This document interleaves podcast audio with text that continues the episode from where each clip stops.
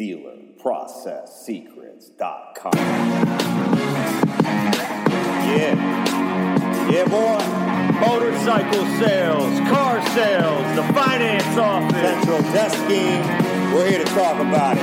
BDC, Central Desking. University.com. All right, all right. Let's get into it.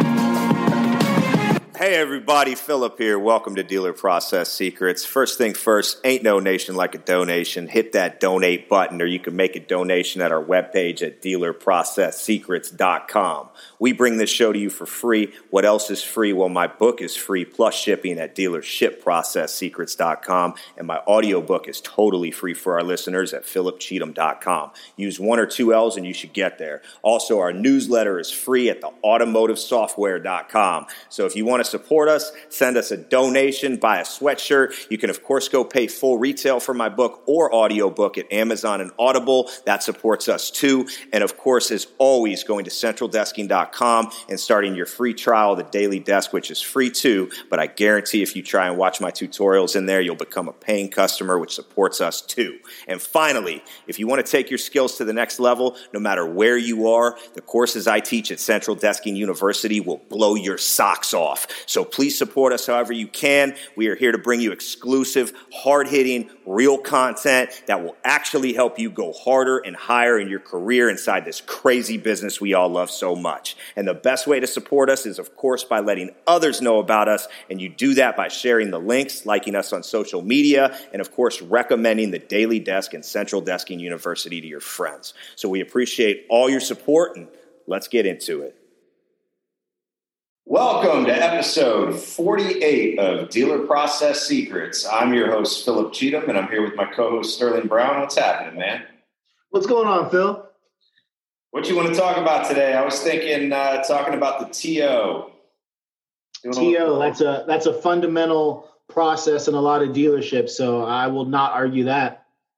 Well, it's funny because you know the the uh, I don't remember which one of it one of them it was the shift or the Carvana or whomever uh, running an ad, kind of mocking it, you know, and uh, other. I've actually heard quite a few people criticize the TO before, talking about how uh, you know you're not letting people out of the store, and you know maybe back before, honestly, before I got into the business, which would have been before 2004 uh, they, you know, and I've seen some guys do it pretty rough, but I, I don't even think that works. I think the customer see, sees right through it. But there's an argument out there that the TO is actually bad, right? Where the TO is actually, uh, you know, it's not customer friendly uh, to send somebody else out, et cetera. You get where I'm going with this. And uh, where customers have a bad taste in their mouth from it.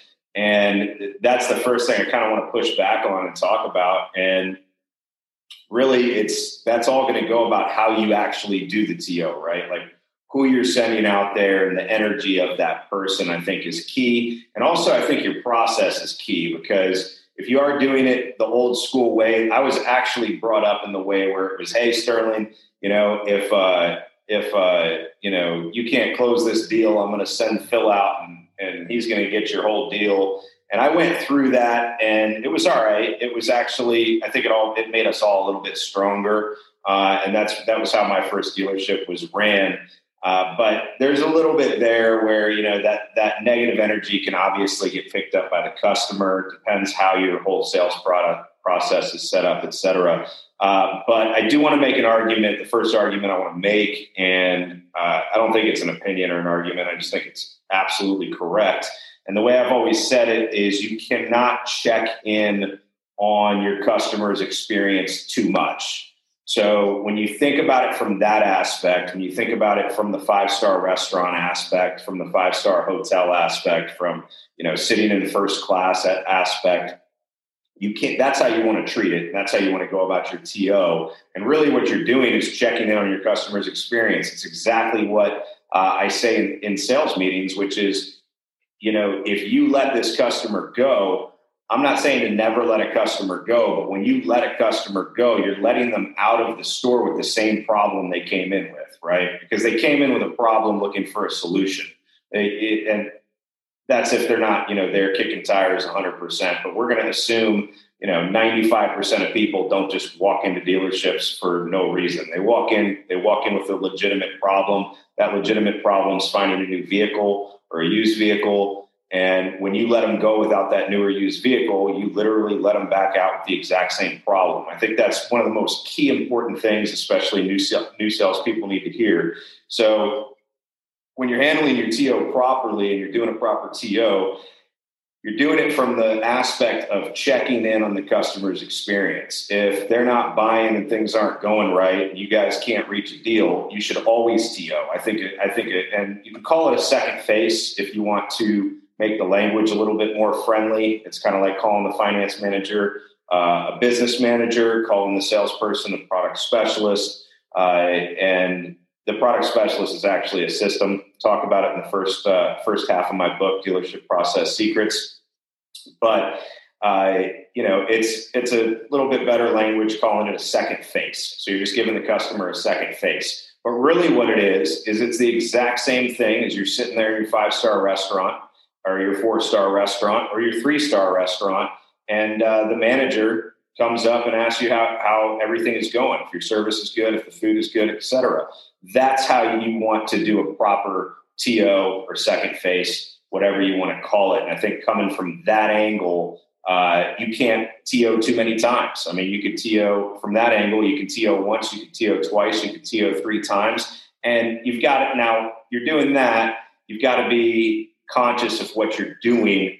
Uh, and we've talked to uh, Tim on here before about this, and uh, his he was working at a store where his GM did a phenomenal job uh, TOing people before they left, and I like that process a lot. If you're a GM and you like to talk to customers and you like to close deals, I think you let your sales department get one two swings at it, and then you go and you try to do a you try to do a, G, a GM TO, GM second face or third face or fourth face, uh, wherever that fits into your process, but uh, I dropped all that. What do you have to say about just those uh, those first points? We'll get get a little bit deeper into this. Yeah, I like um, everything that you said. Uh, one point that I really wanted to go on a little bit more is we're all different, and uh, those differences should be celebrated. Uh, the TO is a way of celebrating those differences. Phil, you're taller than me, and there are some metrics out there that suggest that taller people are more successful, more trusting. There's just some benefit to that. So if I'm having uh, a lack of success and we can get someone out there who has some metrics that support them interacting with the client, even better. Uh, the other thing is I'm black, you're white. Uh, you know, it's not a racial thing, but we all like working with people that are more similar to us and neither one of us is female. So if well, you're you, female, don't have to deny that. I, am not. Yeah. Sorry, sorry, to interject that. I, am not. Uh, I've never been against that. I know you get into talking about race, and it turns into a political conversation a lot of the time. We don't have to turn it into a political conversation, uh, but it's you know if you work out in Los Angeles, they have Korean fleet managers. They have uh, Vietnamese fleet managers in Orlando they yep. have, uh, you know, a lot of different places that I've been. They've got, um, you know, guys that basically work within their market, which is uh, the exact same ethnicity, whatever you want to call it, race that that person is. And I, I even think there's train there's there's culture based training, uh, hundred percent. I mean, so anyway, getting past that, I don't I don't think we have to apologize for that at all. Um, and I think you're you're right on the money. I mean, sometimes has that worked for you before? Absolutely. Uh, we got to use the strengths that we have. Sometimes those strengths can be trained. Sometimes you're born with those things. Uh, the last thing I was going to say was that neither one of us are female. A lot of the car dealerships are predominantly male. So if you have a, a female closer, finance manager, whatever position she may be, but she can talk intelligently on the vehicles, she can close some car deals for you. Um, so you you get her out there, and um, maybe that's the dynamic that's missing. So use all those strengths, use all the cards in your deck uh, in your favor. So it might not be height, it might not be race, it might not be sex, but there's something that you're not connecting with your customer on some of the time. So if you can identify what those things are, guess what? You're going to sell more cars, you're going to sell more product, and you're going to have happier customers. And that's what it's all about. And this even gets into the U-turn call. Uh, if you've read my book or you've you've been in contact uh, around me before and you've heard about the U-turn call, maybe you haven't. Uh, essentially, your customer leaves, you wait about 15 minutes for them to get up the road, no matter what they told you, going to lunch, sleeping on it, going to other dealers, coming back tomorrow with the wife, doesn't matter. You have a third face, someone not involved in the deal, and this is not a sales call. Make a phone call to that person. Hey, Sterling, how was your experience? I see you came in our dealership today. Were you able to get in a brand new car? Shut up. And that person will tell you everything that was going on. And a lot of the times when you make these calls, you'll actually pick up on stuff that nobody knew inside the deal. And when you do this, it's not like, oh, you missed that, Sterling. That's what you would assume happens when I start to explain this to people, but that doesn't happen at all. It's, it's, it's most of the time, how the heck could we have known that? And why did that guy not tell us that? And uh, it's usually the customer that's non confrontational where you find the most amount of information. But hey, if you find out it's exactly the way it was, it just gives you more confidence for the next day discussing that deal in the make a deal meeting. And sometimes the reason it's called a U turn call is you will get them to turn right back around. They'll say, Hey, this Sterling guy wouldn't let me buy the car without new wheels. And I pull Sterling up and I'm like, What is this guy talking about? Uh, oh, well, he asked about these wheels one time and I told him they were a $1,000 more and that was it. And that's a lot of the times where you will be able to turn deals around. Uh, getting back to the TO, uh, the culture is huge. The culture aspect of this is is gigantic, and that goes back to really how you frame this inside your store and how your guys are working together. Uh, I, like I said, grew up in a store where you know they would basically they made it pretty competitive, highly aggressive. Sterling, if you don't close this deal, I'm sending Phil out. He's going to get the whole thing, and that can work. Uh, a lot's kind of changed. The you know the younger generation that we're hiring, et cetera. Uh, I like better. Not saying that can't work. Not saying that that's wrong if you're doing that, but I do like it better if you've got more of a team effort going on where everybody kind of helps close each other's deals. Don't pull guys off of deals. This is the way that I handle it now. I'm not going to pull Sterling off of his deal. I'm going to say, hey, let me send Phil in for you. And then we all know that, you know, when Phil's doing his deal and Phil's getting caught up, I'm going to send Sterling in for Phil. And we're all going to try to work together and try to help close each other's deals. And when you have that kind of culture developed and built, and you do that over time, everybody starts trying to help each other. And I think that's the best possible way. Second best possible way probably is the super cutthroat. Uh, I'm going to turn your ass. Uh, sorry for cursing. Don't usually do that on the podcast, but that's exactly what I used to be told when I was basically closing deals for the first time in my life. You know, uh, early 2000s.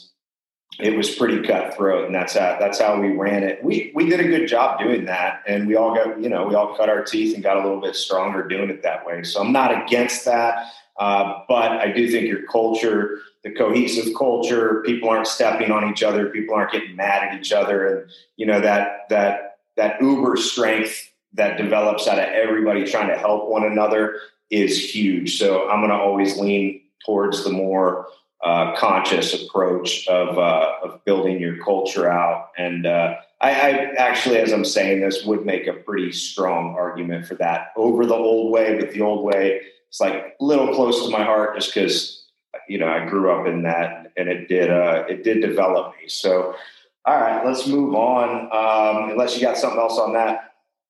I was just going to add that uh, you mentioned the uh, U-turn call, and um, I think you know when I read that in the book, uh, that that I looked at it as the ultimate TO, and you know what I mean. Like you said, a second face, a third face, a fourth face.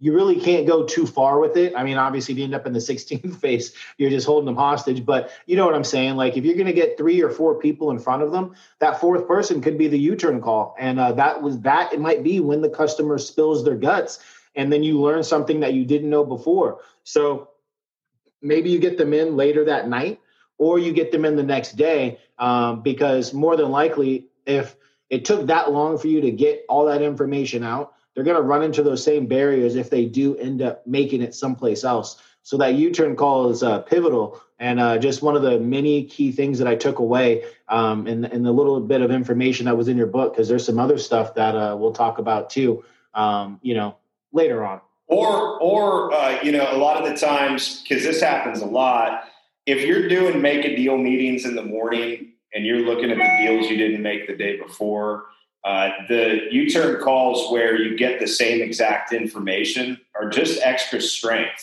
Because if I'm looking at the deals we didn't make from yesterday and I don't have a U-turn call, I can only go off of what the customer told us, et cetera, right? If I have the U-turn call and the customer told them the exact same thing that he told us, I know where we at are in this deal, right? Like it's confirmed of what I already thought is in this deal. When you talk about 13th, 14th, 15th face, if you're doing that, it's really going about it the wrong way. You've got the wrong intentions at heart, right?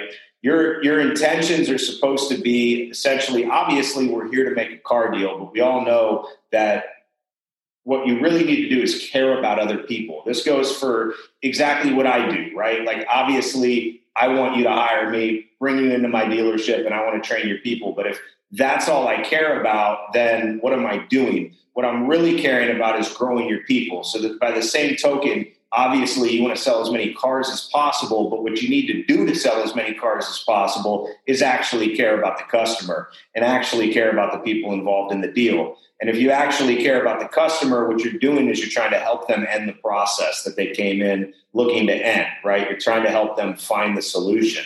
So if I'm coming at you with a second TO, a third TO, uh, I'm doing it from the intention of finding how I solve your problem for you, not sell you a car. Uh, you know, you're not going to end up on a 14th TO naturally. You're going to find out what's going on. Uh, but yeah, those those U-turn calls are absolute absolutely huge. We should probably do another show uh, strictly on the U-turn call. But um, going into really my because uh, I've got you know, I've got basically stuff I've written on the TO. I think I've got a chapter, small chapter in my book on the TO. I don't go over any of this culture stuff. That's going to be for the second follow up book because I'm really going to deep dive into culture. I did that on purpose. Uh, but going into the uh, into the points, um, really the first thing is going to be consistency, right? Uh, and the second thing is going to be an ordered process with expectations. And the third thing is going to be tracking it that's really if you really want to get your get your TO process successful, you got to track it, right? You've got to have an ordered process and the expectations of what's going to happen, and you've got to be consistent. Habits are formed in 66 days, right? So anything that I teach, uh, when I teach my finance pitch, when I teach anything, I mean, really, you need that you need to be doing the same thing for 66 days uh, at a minimum. Really, it's you're going to start to see results from stuff that's implemented immediately. Uh, sometimes, depending on what it is. Uh, but your real results are going to come in that 90 to 120 day window when you're going to go, wow, we really implemented this process. It happens every single time. Everybody's on board. And it takes those 66 days of really beating it in and being consistent. So consistency is just absolutely huge, but consistency in what? To have consistency, you've got to have an ordered process, expectations that this is going to happen. And to do that, you've got to track it. So having an ordered process of a TO, no matter how your sales process is set up, you've got to make it essentially look like, hey, when this when when my closer gets this far, when my salesperson gets this far, uh, this is when I want so and so to go out. So if you have closers, you're going to send out another closer. Maybe you want your desk guy to get out of his chair. I'm actually against that. I want to make my uh, closers as strong as possible. I want to make the people that I'm relying on to close deals as strong as possible. And we can get into that whole arena of, you know, they're never going to get better. It's like kids, right? It, you know, you could have held an extra $500 on this deal, but you did the right thing not holding the $500 if you let somebody learn right? Because they're never going to get better if you don't let them learn. If you don't, if you don't basically say you see your closers as, uh, and this is pretty typical, man. You see your closers. I, I, I asked this. I asked this question quite a bit. Like, what is the skill level of, of your guys closing deals? Scale of one to ten. I'll hear two and three. I'll hear five and six. I'll hear seven and eight. I'll hear nine and ten. Great. Uh, but if I hear five and six, or I hear two and three, or three and four, uh, immediately it's like, well, hey, if you want to take your threes and fours to fives and sixes, and your fives and sixes to sevens and eights, you got to be okay with them failing a little bit. You got to be okay with basically allowing them to fail on something you know you could have done better, or they're never going to get better, right? So that's that's absolutely huge. But whatever it is, essentially having that consistency, um, ordered process, uh, and I guess I get into the perfect way that I think it should look. Obviously, if you if you've been around me, you know that I talk about having the product specialist system, having the closer system, having your desk managers, and it's essentially the old school line system. It's just the new age version of it. It's been around forever. But I've got guys that all they do all day long is close deals in between the desk and the customer. So their job is just to get beat up by the customer, then get beat up by the desk, essentially. I mean, I don't know what other way to put it. That's really what it is. And then I've got guys that all they do is step one through five. They're very good at the meet and greet, the fact finding, the demo, and the sit down. Getting them to a table to negotiate. That's the first part of the sale. So if I've got that system set up the way that uh, it should be set up, then implementing the TO is easy. I'm going to take any other closer that I've got on deck that I've got available inside the showroom. Uh, when when my closer gets to a point where I see it's going it's going south, I don't think this deal is going to be made. Uh, I'm not going to wait till the end out of out of you know the goodness of my heart because I'm going to have that strong culture where this is going to be his deal, and I'm going to say, hey Sterling, you go talk to this guy real quick, see if there's anything missing. Now, a lot of the times when I do that, is it going to be a perfect scenario? No, I'm going to put Phil back in the deal, right? Because Sterling's not going to get anything out of the guy, and I'm going to put Phil back in the deal. Maybe now even the customer feels a little bad for Phil. Good, right? So it's a win-win, net net positive. Uh, and then I'm going to have a third face, and my third face is either going to be me. Maybe I've got my GM uh, who's uh, coming out whatever it is, right? And I'm speaking as if I'm, you know, I'm, I'm sitting at the sales desk is what I did just there. But uh, that's the perfect TO system. And then tracking it, you absolutely need to have a desk log. The CRMs are an absolute mess. www.centraldesking.com. Start your free trial. I'll show you how to use it. The CRMs are a disaster. They're not going to allow you to do this properly the daily desk from Central Desking fixes your CRM, and you can absolutely track your TO on a column just like you could on the old school paper desk log. Uh, so that's where you track it, that's where it's consistent, and that's where you've got your expectations uh, and your process laid out. That's my perfect process. And then if the customer does leave, I'm going to do a U turn call. But the next day in my make a deal meeting, I'm going to be able to sit down and look at hey these four deals we didn't make. Let's say it's a let's say I'm a a, a 200 car store, right? Uh, and it's a Wednesday. Uh, I'm going to come in Thursday morning. I'm going to look at the uh, the 10 deals we did and the 10 write ups, the 10 sit downs that we didn't do, and I'm going to see probably even if I've got this process in place, six or seven of them that actually got a second face or a TO. So that's when you actually have this in place. You're getting about a 60 or 70% result when you're that consistent, unless you got a guy that's going to decide that he lied and put his initials in there, uh, which is very easy to pick up on and understand isn't happening, especially if you're doing those make a deal meetings because your closers are in them. Hey, did Phil or Sterling really talk to this guy? No, he didn't. Just put his initials there. That's nonsense. Uh, and that's where you really get this cohesive culture and, and, you know you get all these other things that we're talking about. But why is it going to happen 60 to 70% of the time? Phil that's not good enough. You're telling me this that and the other and then you're saying it's only going to happen this much.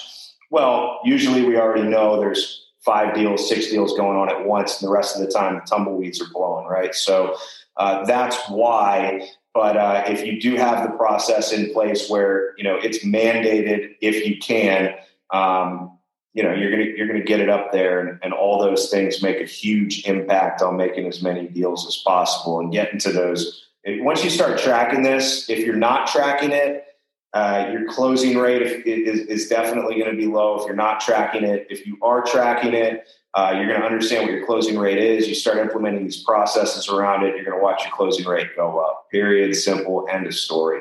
Uh, so that's pretty much what I got on the TO. You got anything to, to uh, shut us down, Sterling? No, you're a very kind man, Phil, and you always give more advice and information for free than I would if I were in your shoes. So, uh, just giving you uh, courtesy, much respect for that, and uh, I'm all good with this episode. I, I, like what we talked about; it was good stuff. Well, I appreciate that, but you know, at, at the end of the day, everybody in the store is so busy and that's why I do what I do.